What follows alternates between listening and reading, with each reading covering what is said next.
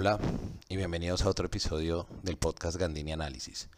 Hoy quiero hablar del tema del dólar en Colombia, que digamos, acompañando todos estos temas que he venido tratando de Ucrania, lo que estamos viendo entre Ucrania y Rusia, la volatilidad en el precio del petróleo y todo lo demás que estamos notando, digamos, como en todos estos momentos de incertidumbre, nos han llevado a un comportamiento bien particular del dólar que pues creo que era difícil de esperar, y es que estamos viendo la tasa de cambio bajar. Estamos viendo el dólar inclusive tocar niveles por debajo de 3.800, volatilidades muy altas en lo que lleva la semana, y eso por supuesto me genera una duda, un tema interesante que creo que podemos hablar de por qué mientras uno espera que el dólar se esté fortaleciendo afuera, como lo muestra el índice de XY, mientras se buscan activos refugio, que son activos que mantienen su valor en momentos de incertidumbre, lo que estamos viendo con el peso dólar, particularmente aquí, es un fortalecimiento del peso. ¿Qué está pasando? Digamos que aquí hay varios factores que creo que hay que tener en cuenta.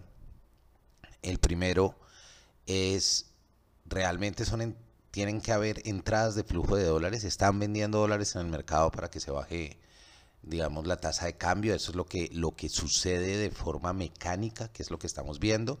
En ese orden de ideas, por supuesto que también tiene sentido entender esos flujos de dónde están viniendo. Entonces, lo primero, digamos, sería apuntarle a los altos precios del petróleo, que si bien son una fuerza, hace rato no tenemos una correlación muy fuerte con los precios del petróleo. Hasta ahora la estamos viendo otra vez que sube $100 el barril, pero como digo muchas veces, estos precios, digamos, generan una expectativa de mercado, pero para que veamos esos flujos entrar, tienen que mantenerse sostenidos en el largo plazo, ¿no? Mediano y largo plazo, para poder hacer eso. Adicionalmente, yo creo que es importante entender que tenemos otras fuerzas que están llamando la atención, y es precisamente toda esa incertidumbre nos está haciendo a nosotros ser una opción para buscar altas rentabilidades. Digamos, seguimos siendo un país emergente como los de la región, seguimos siendo riesgosos, pero hay flujos que no están yendo a Rusia, que es otro emergente, entre otras cosas, que no están yendo a Europa del Este precisamente por todos estos momentos. Entonces los inversionistas tienen que seguir buscando opciones de ganancia. Yo creo que este es un punto interesante. Otro punto interesante es que acciones rusas van a salir de los índices, de diferentes índices bursátiles internacionales. Eso hace que también haya un apetito por acciones colombianas al recomponerse el índice y rebalancearse los portafolios.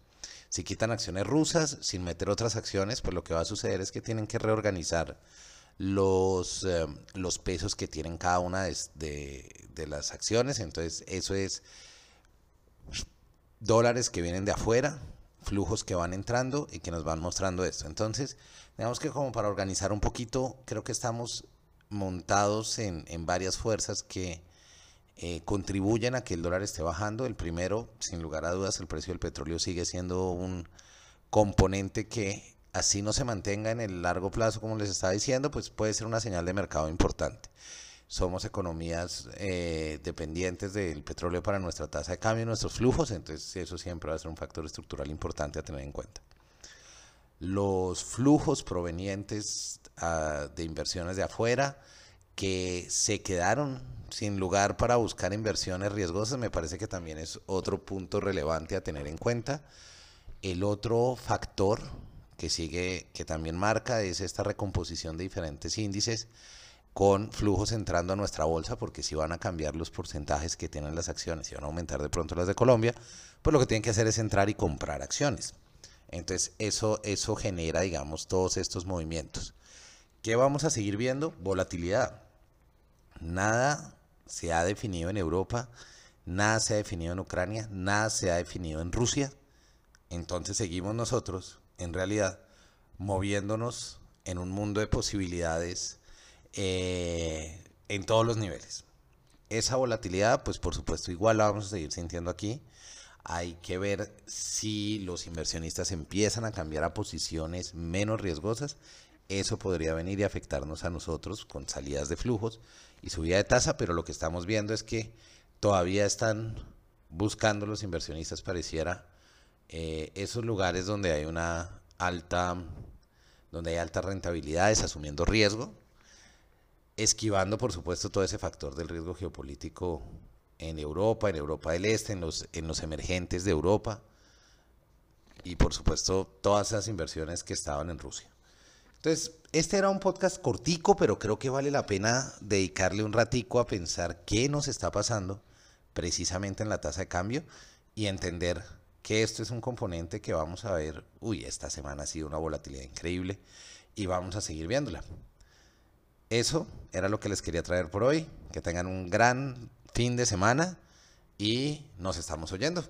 No olviden que si les gusta el episodio lo pueden recomendar, lo pueden compartir y la mejor de las suertes con todo.